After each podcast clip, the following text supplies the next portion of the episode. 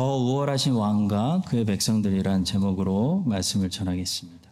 자, 오늘 본문은 다윗의 군사들이 압살롬의 군대를 이기고 마하나임에 있는 다윗에게 돌아왔는데요. 상을 기대하고 칭찬을 기대하고 적어도 승리의 기쁨을 함께 나누기 위해서 왔는데 다윗이 압살롬 때문에 슬퍼하고 있는 모습을 보고 완전히 실망하는 그런 이야기입니다. 여러분 우리가 이 땅에서 하나님의 이름과 하나님의 나라와 하나님 영광을 위해서 평생을 싸웠는데 천국에 갔는데 상도 없고 칭찬도 없고 하나님이 지옥 간 사람들 때문에 슬퍼하고 계시다고 상상해 보세요. 이해가 가실 겁니다. 다행히도 성경을 보시면 그런 일은 없을 거라고 말씀합니다. 성경은 주를 위해 생명을 걸고 이 땅에서 싸운 자들에게 상을 약속하고 영광스러운 멸류관을 약속하고 영생을 약속하고 잘하였도다 착하고 충성된 종아 칭찬을 약속하고 이 결혼식에는 아무나 가는 게 아니잖아요. 이 초대장을 받아야 갈 수 있는데 어린 양의 혼인 잔치에 초대장을 약속하는 그런 약속이 있습니다. 오늘 본문은 모든 면에서 그리스도의 모형으로 등장하는 이 인간 왕이 얼마나 불안한지 보여줍니다. 반면에 여러분과 제가 섬기고 있는 우리의 왕, 우리의 왕이 이 사람보다 얼마나 우월한지, 우리가 얼마나 엄청난 왕을 섬기고 있는 행복한 종들이고 얼마나 완벽한 나라의 시민권을 얻었는지 묵상하도록 하겠습니다. 첫 번째로 다윗은 슬픈 감정이 억제가 안 되는 왕인데요.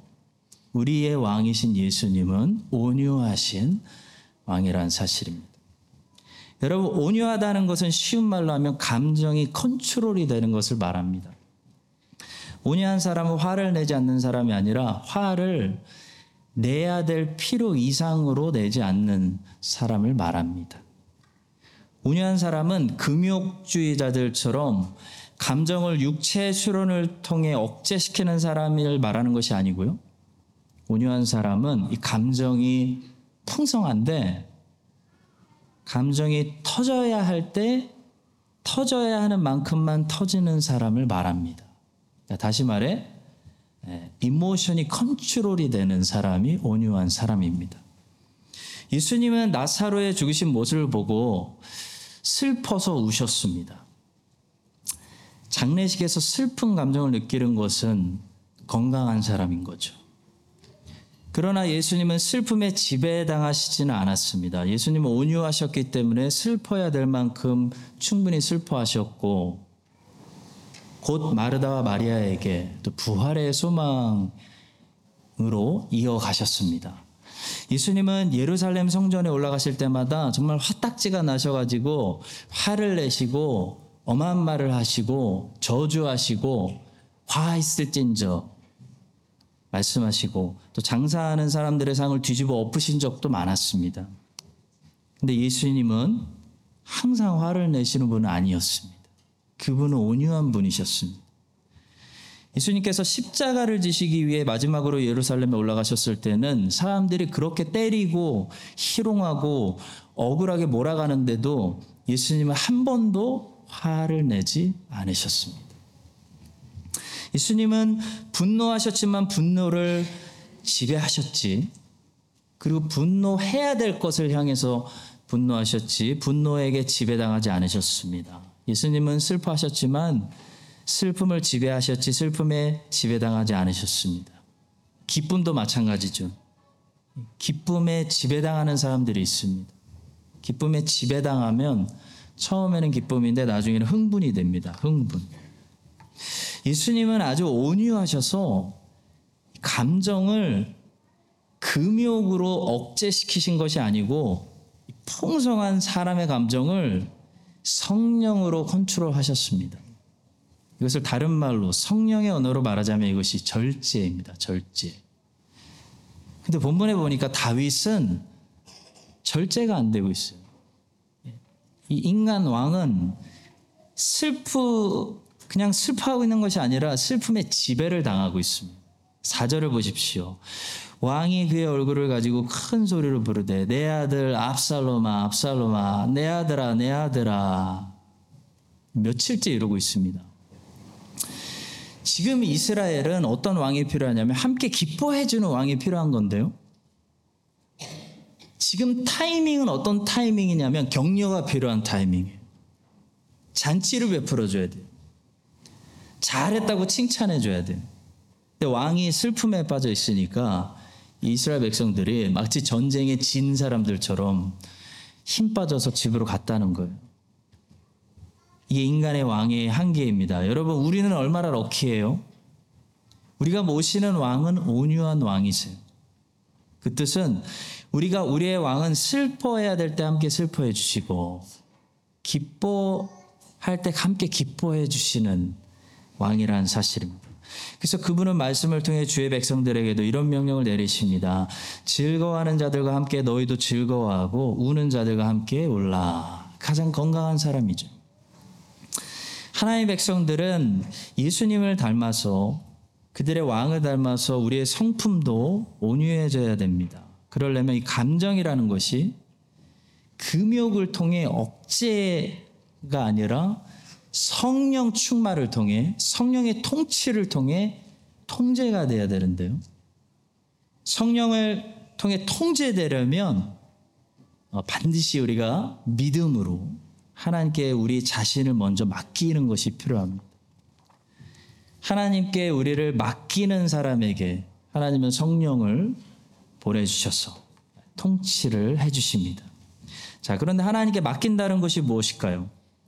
하나님께 우리를 맡긴다는 것이 무엇인지 창세기와 출애굽기에 나오는 두 가지 이야기를 통해서 설명해 드리겠습니다. 첫 번째로 하나님께 맡기는 장면이 출애굽기 14장에 나옵니다. 바로 이스라엘 백성들이 홍해 앞에 섰습니다. 그때 모세가 이스라엘 백성들을 이렇게 말합니다. 모세가 백성에게 이르되 너희는 두려워하지 말고 가만히 서서 여호와께서 오늘 너희를 위하여 행하시는 구원을 보라. 너희가 오늘 본 애굽 사람을 영원히 다시 보지 아니하리라. 자, 여기서 가만히 있으라는 말은 아무것도 하지 말라는 말이 아닙니다. 가만히 있는 것과 아무것도 하지 않는 것은 완전히 다른 말입니다. 성경에서 가만히 있으라는 말은 너의 방법을 멈추라는 말입니다. 너의 생각과 너의 계획과 너의 시간으로 너희들은 여기서 구출되지 않을 것이다. 라는 말입니다. 너희들은 이제부터 하나님의 방법대로 하나님이 생각하시는 기이한 계획대로 여기서 구출될 것이다. 그것을 인정하라. 그 말이 너희는 가만히 있어. 라는 말이에요. 그래서 가만히 있어라는 말 뒤에 보라라는 명령이 함께 따라오는 거죠. 너희는 가만히 서서 여호와께서 오늘 너희를 위해 행하시는 구원을 보라. 그러니까 성경에서 제공하는 이 구원의 방법은 사람이 이 땅에서 만들어내는 어떤 방법이 아니라는 겁니다. 사람이 이 땅에서 만들어내는 어떤 종교, 어떤 율법주의, 행위 구원이 되지 않을 것이다. 하나님이 제공하시는 방법으로 구원이 베풀어 줄 것이다. 그런 말을 지금 암시하고 있는 거예요. 여러분 보세요. 홍해 앞에서 하나님의 구출 방법은 홍해를 돌아가는 것이 아니었습니다. 홍해를 돌아가는 것은 인간도 할 수 있는 거예요. 하나님의 구출 방법은 홍해를 가르는 것이었어요. 이것은 하나님만 할 수 있어요. 하나님만 제공하실 수 있는 구원 방법으로 너희들은 구원받게 될 것이다. 네, 그것이 너희는 가만히 있어서 여호와의 구원을 보라라는 말씀입니다. 종종 우리는 그렇게 구원받았는데도 하나님 앞에서 아, 여전히 내 방법으로 살아가려고 할 때가 얼마나 많은지 몰라요. 가만히 있어야 할 때가 얼마나 자주 있는지 몰라요. 가만히 있어야 한다는 것은 아무 일도 하지 않는다는 것이 아닙니다. 계속 일해야 됩니다. 다만 내 방법을 내려놓고 자기 주장을 멈추고 내 생각대로 하나님이 이때 이렇게 움직여 주셔야 된다는 생각을 버리고 여호와께서 여호와의 생각대로 행하시고 내 삶을 이끌어 가시는 그 구원을 바라보라는 말씀이에요. 그것이 가만히 있는 것입니다. 그것이 맡긴다는 의미예요. 그게 맡긴 자의 모습이에요. 아무 일 안 하시는 분들이 나는 가만히 있구나라고 오늘 오해하지 않으셨으면 좋겠습니다. 또 반대로 사역을 많이 하시는 분들이 오 이거 하나님이 쉬라는 말씀이구나 이렇게 오해하지 않으셨으면 좋겠어요. 가만히 있는 거 아무 일 안 하는 거 아닙니다. 우린 일해야 됩니다. 네, 우린 일꾼이에요. 노동자예요. 하나님의 노동자, 레이버. 일꾼으로 주님의 일을 위해서 부르심 받았습니다. 근데 우리는 가만히 있어야 됩니다. 우리는 우리의 생각, 우리의 방법을 내려놓아야 돼요. 하나님의 일은 하나님 방법대로 기이하게 성취된 줄로 믿으시기 바랍니다. 두 번째로 하나님께 우리를 맡긴다는 것이 무엇인지 창세기에 나오는 아브라함의 모습을 통해서 이해할 수가 있어요. 하나님께 모든 것을 이미 맡긴 이 아브라함에게는 어떤 모습이 있었냐면 하나님께서 어떤 명령을 내리시든지 어떤 말씀을 하시든지 그 말씀이 아무리 이해가 안 되고 비합리적이어도 하나님 명령에 즉각 순종하는 모습이 있었다는 거예요. 여러분 그래서 내가 하나님께 나를 맡겼는지 아니면 내가 쥐고 있는지 알고 싶으면 내 순종 시간을 확인하시면 돼요. 순종이 얼마나 오래 걸리는지 또 내가 순종을 얼마나 어렵고 복잡하게 생각하는지 여기시면 돼요. 불순종의 시작은 순종을 복잡하게 만드는 것입니다. 찰스 스윈들 목사님은 아브라함이라는 책에서 아브라함은 순종을 복잡하게 만들지 않았다라고 말씀해요. 그래서 즉시 항상 순종했다. 찰스 스윈들 목사님이 이렇게 말합니다. 당신이 내린 결정에 대해서 너무 많은 사람과 의견을 나누거나 끝도 없이 같은 얘기를 계속하고 있다면, 그러니까 고민을 너무 많이 하고 계산을 너무 많이 하고 있다면, 당신은 순종을 복잡하게 만들고 있는 것이다. 우리가 순종하기 전에 우리가 도대체 뭘 순종하려고 하는지 그 순종의 내용에 대해서 너무 많이 자세하게 완벽히 컨트롤해서 알려고 하면 자꾸 순종을 복잡하게 만들고 있다면 우리는 이미 순종하기 싫다는 거예요. 순종 안 하려고 이유를 찾고 있는 겁니다. 아브라함은 가나안 땅에 대해서 그렇게 많이 알려고 하지 않았습니다. 아브라함은 명령하시는 그분이 누군가, 하나님이 누군가에 대해서 아는 것으로 자기가 충분히 이 여행을 떠나도 된다고 생각했어요. 그래서 하나님의 명령의 내용에 대해서 그렇게 많이 리서치하지 않았어요. 그래서 그는 갈 바를 알지 못하고 갔다. 그러니까 가나안 땅에 대해서 전혀 모르고 갔다 이 말입니다. 히브리서 11장 8절. 믿음으로 아브라함은 부르심을 받았을 때 순종하여 장래 위협으로 받을 땅에 나아갔을 갈 바를 알지 못하고 나아갔으며. 이 말은 아브라함이 가나안 땅에 대해서 전혀 알지 못하고 갔다는 말이지 아브라함이 대책 없이 갔다는 말이 아닙니다. 아브라함은 사실 훨씬 더 나은 대책을 가지고 있었는데요. 바로 아브라함은 하나님을 알았어요. 명령하시는 예를 알고 그분을 신뢰하고 간 거예요. 저분이 가라고 명령한다면 내가 어디에 도착하든지 그 땅은 분명히 좋은 땅일 거야. 그 땅은 나에게 최선의 땅이라고 나는 믿어. 이것이 아브라함의 믿음입니다. 여러분, 순종은 원래 내용은 어려운 거예요. 근데 순종은 복잡한 것은 아닙니다. 이걸 기억하십시오. 이삭을 바치라는 명령은 매우 어려운 명령이에요. 그러나 복잡한 명령은 아닙니다. 뭐가 복잡해요? 간단하죠. 순종은 복잡하지 않습니다. 언제나 명확합니다. 클리어합니다. 근데 그 클리어한 순종을 우리가 자꾸 복잡하게 따지고 계산하고 생각하는 것은 이미 순종하기 싫기 때문이에요. 하나님께 나를 온전히 맡기지 않은 사람의 모습이에요. 아브라함은 즉각 순종하는 모습을 가지고 있습니다. 이 말은 아브라함은 순종을 복잡하게 하지 않았다는 거예요. 그 어려운 두 번의 순종들, 아브라함이 평생 일궈놨던 땅을 버리고 떠나라는 명령에 아브라함은 순종하고, 아브라함이 평생 기다렸던 이삭을 바치라는 명령에 두 번 다 즉각 순종했어요.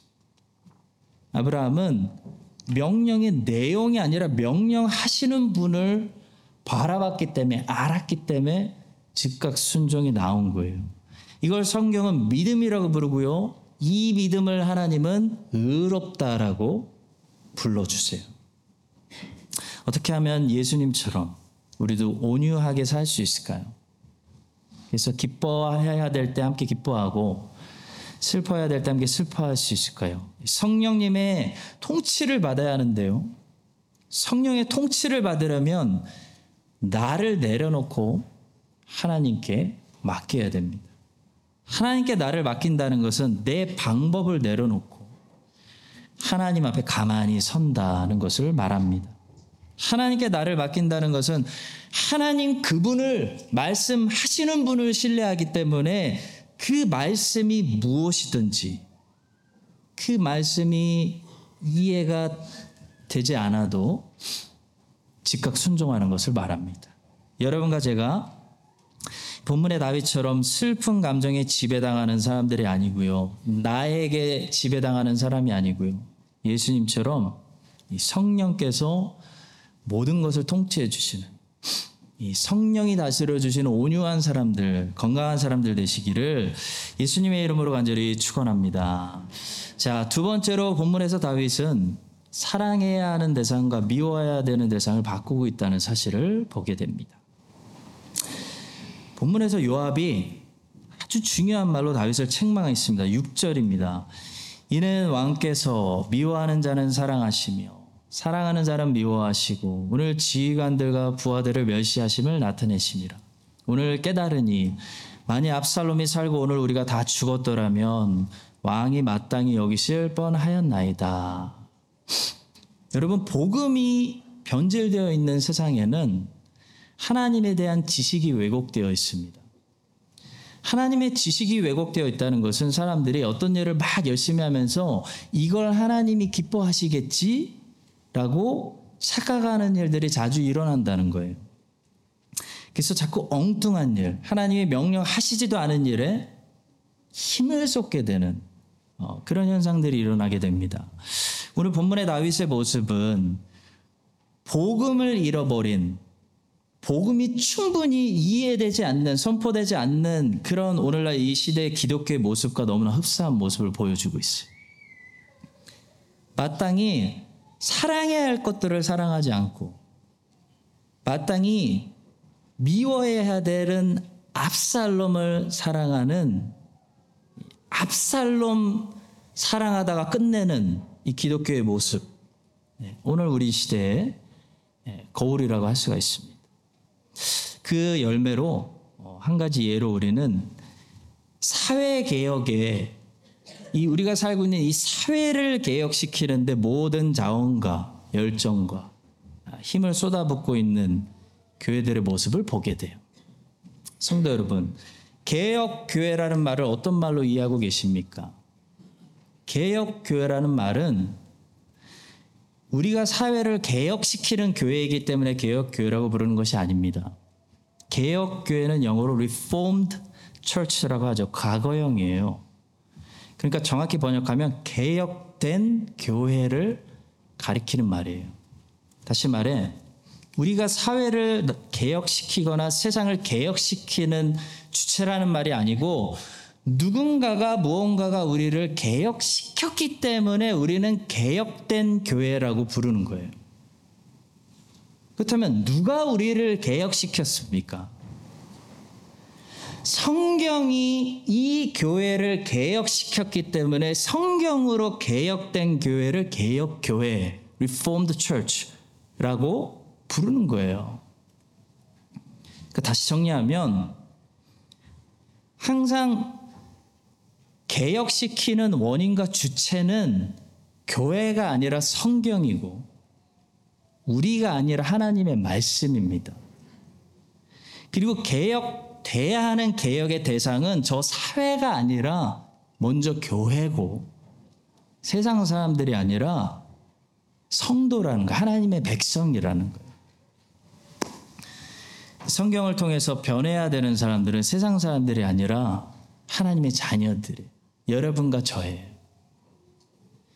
말씀을 통해서 변화돼서 하나님 나라가 임해야 되는 곳, 하나님의 완전한 통치가 임해야 되는 곳은 세상이 아니라 예수를 믿는 자들의 모임, 예, 교회라는 거예요.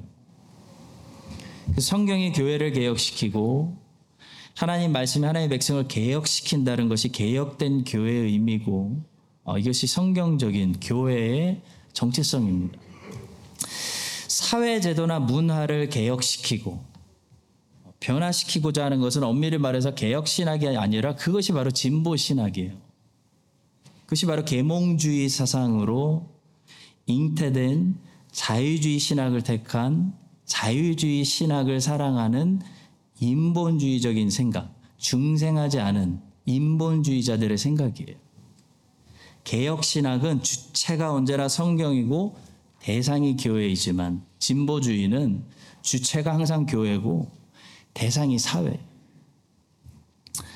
자, 성경은 하나님의 말씀과 성령, 그러니까 말씀과 성령 이 두 가지입니다. 말씀과 성령이 사역하심으로 개혁된 이 하나님의 자녀들의 삶, 곧 성결한 삶, 변화되는 삶, 열매 있는 삶, 순종하는 삶, 믿음으로 사는 삶, 성화된 삶, 이 빛의 자녀들의 삶이 하나님이 은혜를 허락하시면 세상과 사회를 변화시킬 수도 있다고 말하는 것이지 항상 변화시킨다고 말하고 있지 않아요. 하나님과 자녀들의 빛과 소금의 맛을 충분히 맛보았더라도 세상은 끝까지 회개하지 않을 수 있어요. 끝까지 변화되지 않을 수 있어요. 오히려 그런 하나님 자녀들을 미워하고 핍박하고 하나님의 자녀와 싸울 수 있다고 말해요. 엘리야가 그랬습니다. 엘리야는 하나님의 말씀과 성령으로 완벽하진 않지만 충만한 삶을 살았어요. 순종하는 삶을 산 거예요. 그 엘리야에게 엘리야를 통해서 하나님이 살아계시다는 증거를 몇 번이나 맛보았음에도 불구하고 아합과 이세벨과 그 시대 사람들은 변화되지 않았어요. 개혁되지 않았어요. 부흥이 일어나지 않았어요. 오히려 엘리야의 목숨을 끝까지 누렸죠. 결국 엘리야가 깊이 낙심했던 이유는 부흥이 오지 않았기 때문입니다. 개혁이 일어나지 않았기 때문이에요. 하나님의 말씀대로 살았는데도 이스라엘의 개혁 운동이 안 일어났기 때문이에요. 그래서 엘리야가 낙심한 거예요. 세례 요한도 그랬습니다. 세례 요한도 거의 완벽한 삶을 살았어. 거의. 근데도 헤롯의 삶을 끝까지 개혁시키는데 실패했어. 헤롯이 안 변했어요. 회개 안 했어요. 헤롯이 회개하기보다는 세례 요한을 처형시켰어요. 성도 여러분, 사회 개혁이 우리의 소명이 아니에요. 사회 개혁은 하나님의 은혜를 주셔야 돼요. 하나님의 은혜를 주시면 따라올 수도 있고 복음화될 수도 있고 안 따라올 수도 있어요. 안 따라올 가능성이 역사를 보니까 훨씬 더 높아요. 엘리야 시대 때도 부흥 없었어요. 세례 요한의 시대 때도 부흥 없었어요. 부흥을 주셨던 이 사도들이 경험했던 부흥을 주셨던 세대는 손에 꼽혀요. 항상 있었던 것이 아니에요. 우리의 목적은 우리의 변화입니다. 하나님께서는 오늘도 하나님의 말씀과 성령을 통해서 저 세상이 아니라 하나님의 구원하신 자녀들을 변화시키세요. 예수 그리스도의 몸된 교회를 개혁시켜 나가세요. 하나님 우리 각자에게 그래서 사역을 주시고 올해도 내년에도 자꾸 일을 일을 주시는 이유도요. 사실 나를 변화시키려는 나를 성장시키고 내 인생을 개혁시켜 나가시려는 목적이 훨씬 크다는 사실을 우리 사역하시는 분들 빨리 깨달으셔야 돼요. 사역을 바라보는 대하는 태도가 바뀌어요. 관점이 바뀌어요. 여러분 이것을 놓치게 되면 우리는 우리 주변에 세상을 나가기 시작하면 둘러싸고 있는 계몽주의가 낳은 자유주의 신학의 물결에 같이 휩쓸려서 교회 정체성을 엉뚱하게 생각하고 본문의 다윗처럼 하나님이 미워하시는 압살롬들을 사랑하려다가 오히려 하나님이 사랑하시는 하나님이 사랑하시는 사람들에게 어떻게 되는 거예요? 소홀하게 되는 거예요. 소홀하게 되는 그런 실수를 범하는 교회가 될 수가 있습니다. 여러분 이 사실을 기억하셔야 돼요. 요압이 다윗을 책망하고 있는 말씀을 오늘 새기셔야 돼요. 나도 개혁되지 않았으면서 자꾸 내가 사는 세상을 개혁시키려고 하다가 하나님이 미워하시는 것들을 오히려 사랑하고 하나님이 미워하시는 압살롬을 위해서 붙잡고 울고 하나님이 사랑하시는 것들을 오히려 세우고 격려하고 소홀하게 되는 그런 실수를 얼마나 많은 교회들이 하고 있는지 몰라요, 여러분. 하나님 말씀으로 먼저 내가 세례요한처럼 살아야 되는 것입니다. 내가 엘리야처럼 살아야 되는 것입니다. 내가 개혁된 신앙인이 될 수 있도록. 그래서 나를 보고 있는 세상이 찔림을 받고 복음을 받고 증거를 받고 그리고 우리는 그들이 회개할 수 있도록 부흥의 역사를 위해서 계속 기도해야 돼. 우리가 있는 게 아닙니다. 하나님이 주셔야 돼. 중생은 성령의 사역이에요. 하나님의 은혜로 우리의 삶을 보고 회개하고 돌아오는 그런 부흥의 역사를 주시기를 어, 예수 그리스도의 이름으로 간절히 축복합니다. 자, 마지막 세 번째로 다윗은 이 병사들이 목숨을 걸고 싸워도 자기 아들밖에 모르는 이기적인 왕이었지만 우리 예수님은 하나님 나라를 위해서 싸우는 모든 자들을 가족으로 여겨주시는 그런 아, 고마우신 왕이라는 사실입니다. 주님이 우리에게 하셨던 말씀을 한번 들어보세요. 누가 내 어머니며 내 동생들이냐 손을 내밀어 제자들을 가리켜 이르시되 나의 어머니와 나의 동생들을 보라. 누구든지 하늘에 계신 내 아버지의 뜻대로 하는 자가 내 형제요 자매요 어머니니라. 여러분 하나님의 뜻대로 살고 계십니까? 하나님의 뜻대로 부르신 장소에서 살고 계십니까? 하나님의 뜻대로 결혼하셨습니까? 하나님의 뜻대로 직업을 선택하셨습니까? 하나님의 뜻대로 시간을 쓰고 삶을 순종으로 살고 계시나요? 그러면 여러분은 예수님이 아마도 예수님 마음에 업고 다녀도 무겁다고 하지 않으실. 여러분을 그냥 눈에 넣어도 예수님이 아프다고 하지 않으실. 예수님의 가족인 거예요. 예수님의 가족. 하나님의 뜻대로 사는 자가 예수님의 가족인 거예요. 예수님께는 처음부터 끝까지 하나님의 나라가 주, 중요했어요. 하나님의 나라, 하나님의 뜻이 중요했어요. 그래서 예수님의 가족들도 어떤 특징을 가지고 있냐면요. 처음부터 끝까지 하나님의 나라가 제일 중요하다는 하나님의 뜻대로 사는 그런 어, 특징을 가지고 있어요. 옥하는 목사님은 이런 말씀 하십니다. 예수님의 관심사는 십자가를 지시기 전이나 지신 후나 부활하시기 전이나 부활하신 후나 한결 같았습니다. 보십시오. 예수님이 처음 공생의 사역을 시작하실 때 하셨던 말씀입니다. 때가 찼고 하나님 나라가 가까이 왔으니 회개하고 복음을 믿으라. 그리고 예수님이 십자가에서 죽으시고 부활하신 다음에 승천하시기 전에 40일 동안 제자들 만나시면서 그때 가르쳐셨던 주제도 바뀌지 않았습니다. 그가 고난받으신 후에 또한 그들에게 확실한 많은 증거로 친히 살아계심을 나타내사 40일 동안 그들에게 보이시며 하나님 나라의 일을 말씀하시니라. 예수님의 시작과 끝은 하나님의 나라였어요.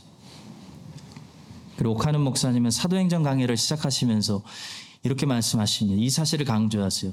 사도행전은 하나님 나라에 관한 대화로 시작해 하나님 나라에 대한 언급으로 끝이 나고 있습니다.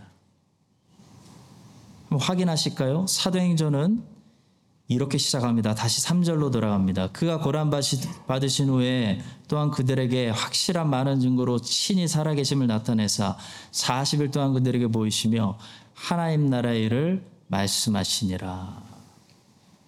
그리고 사도행전은 맨 끝에 이렇게 끝납니다. 바울이 온 이틀을 자기 셋집에 머물면서 자기에게 오는 사람을 다 영접하고 하나님 나라를 전파하며 주 예수 그리스도에 관한 모든 것을 담대하게 거침없이 가르치더라. 그러니까 사도행전은 처음 열면 부활하셔서 하나님 나라에 대해서 40일 내내 가르치고 계시는 예수님으로 시작하고요. 사도행전은 맨 끝에 어떻게 끝나냐면 감옥에 갇혔는데도 처형당할 때까지 계속해서 오는 사람을 다 영접하면서 하나님 나라에 대해서 가르치고 있는 바울을 보여주면서 끝나요. 하나님 나라를 전파하는 예수 그리스도로 시작해서 하나님 나라를 전파하는 사도 바울로 끝나는 것이 사도들의 행전입니다. 바울은 예수님의 가족이 됐어요.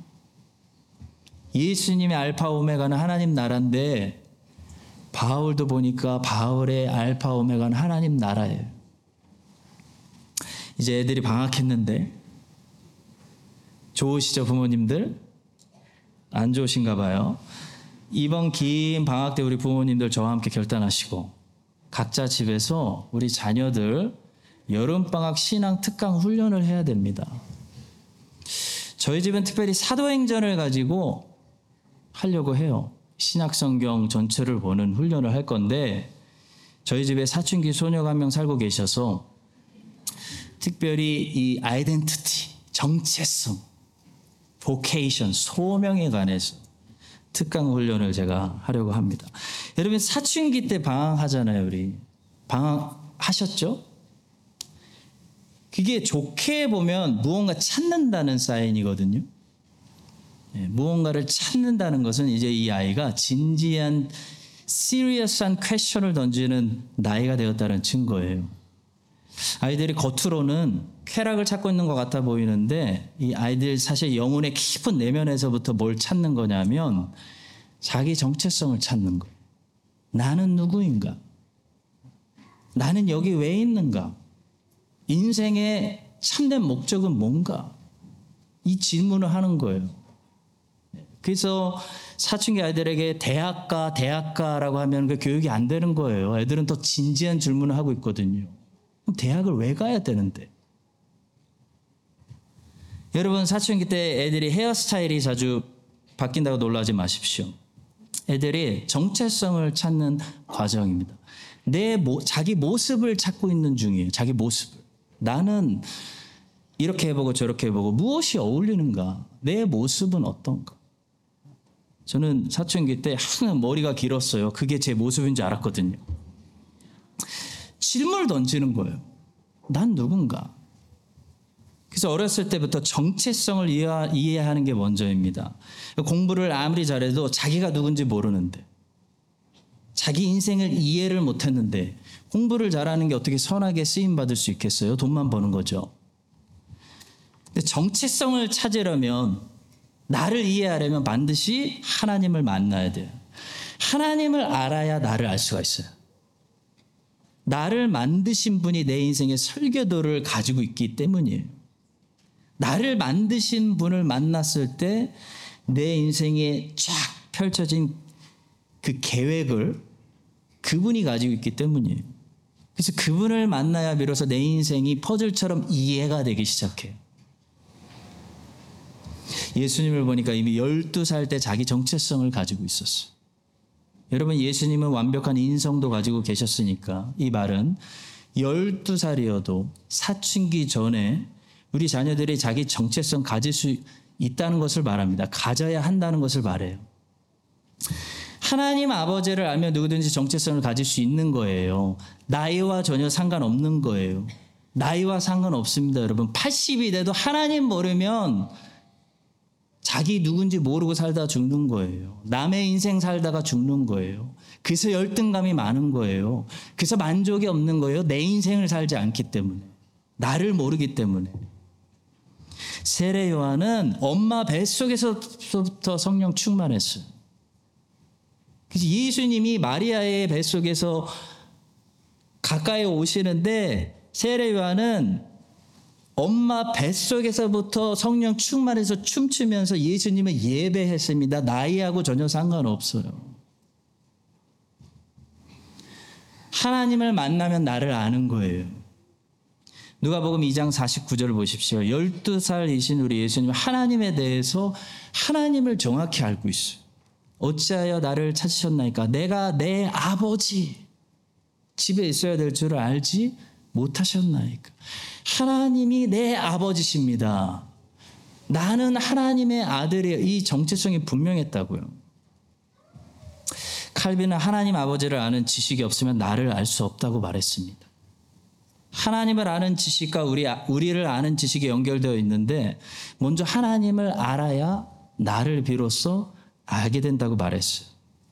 그래서 우리 아이들에게 정체성을 찾는 질문을 던지는 우리 아이들에게 너가 너가 누구인지를 알려면 하나님이 누구신지를 알리는 교육이 먼저 필요한 거예요. 하나님이 누구신지를 알면 나를 알 수 있어요. 하나님을 모르면 아무리 질문을 많이 던져도 나를 알 수가 없어요. 아는 것 같아도 그게 사실 내가 아니에요. 그래서 내 인생을 살지 못하고 시컷 남을 흉내내는 남의 인생을 살기 때문에 늘 열등감이 있고 내 인생에 만족이 없는 거예요. 다 성공했는데도 만족이 없는 거예요. 채워지질 않는 거예요. 하나님을 모르니까. 이스라엘도 이 사춘기처럼 방황하던 그 시절이 있었는데요. 그때가 바로 사사 시대였습니다. 사사 시대의 이스라엘 보시면 자기 정체성이 약해요. 이스라엘 이 제사장 나라로서 어떤 소명 때문에 이 자리에 지중해 옆에 지금 존재하고 있는지 그 정체성이 흐렸습니다. 그러니까 방황하는 겁니다. 주변 국가들 자꾸 따라하고 저 나라는 뭐 하고 있나? 저 나라 거 좋은 거 뭐 없나? 갖다 쓰려고 하고 자꾸 기웃거리는 거예요. 근데 이 사사시대가 열리는 원인이 무엇이었는지를 성경은 정확하게 꼬집어서 놀랍게 말씀합니다. 사사기 2장 10절. 그 세대 사람도 다 그 조상들에게 돌아갔고 그 후에 일어난 다른 세대는 여호와를 알지 못하며 여호와께서 이스라엘을 위하여 행하신 일도 알지 못하였더라. 여호와가 누군지 모르고 여호와가 행하신 일을 도저히 알지 못하는데 내가 누군지를 어떻게 알겠으며 내가 나를 모르니까 자꾸 주변 국가 다른 사람들 기웃거리고 쫓아하는 거예요. 따라하는 거예요. 여러분 여호와를 알지 못하는 세대는 끝나는 겁니다. 자기 정체성을 몰라서 방황하는 사춘기 소년 소녀가 되는 거예요. 예수님은 12살 때 이미 자기 정체성을 확실히 가지고 있었습니다. 왜냐하면 예수님은 하나님이 누구신지를 알았기 때문. 여러분과 저의 자녀들도 하나님이 누구신지를 알게 되기를 간절히 축복, 축복합니다. 그렇게 되면은 하나님이 누군지를 알게 되면 자기 소명의 자리를 깨닫는 것으로 이어지게 됩니다. 누가복음 2장 49절에 다시 보니까 예수님은 자기가 있어야 되는 자리를 알고 있었어요. 어찌하여 나를 찾으셨나이까 내가 내 아버지 집에 있어야 될 줄을 알지 못하셨나이까 지금은 6월절인데 이 절기 때 나는 내 아버지의 집에서 예루살렘 성전에서 사람들을 가르치고 해야 되는 내 소명이 여기라는 거를 어머니 아버지는 모르십니까? 질문하는 거예요. 예수님은 자기가 있어야 하는 장소를 분명히 알았습니다. 그게 소명입니다. 12살 때 이미 알았어요. 그리고 또 지금은 아직 나사렛으로 가서 요셉과 마리아 밑에서 나사렛 사람으로 살아야 된다는 것도 아셨어요. 명절에는 예루살렘 성전에 있어야 하고 서른 살까지는 나사렛에 있어야 된다는 것도 아셨어요. 자기 자리를 아셨어요. 그 순종으로 가신 겁니다. 사랑하는 성도 여러분, 하나님을 알아야 자기 정체성을 알 수가 있고 자기 정체성을 알면 자기가 있어야 하는 소명의 자리를 알 수가 있습니다. 그리고 자기가 있어야 하는 소명의 자리에서 인생을 사는 것이 하나님의 뜻대로 사는 인생입니다. 여러분 이 사실을 기억하시고 우리 자녀들이 엉뚱한 데서 엉뚱한 것을 위해 인생 쓰지 않도록 하나님을 알도록 올 여름방학 때 우리 부모님들 교육에 힘써 주시고 여러분과 저도 부모된 여러분과 저도 하나님의 뜻대로 하나님이 부르신 자리에서 삶을 살아서 하나님의 나라를 함께 건국하는 그런 하나님의 가족들이 되시기를 예수님의 이름으로 간절히 축원합니다.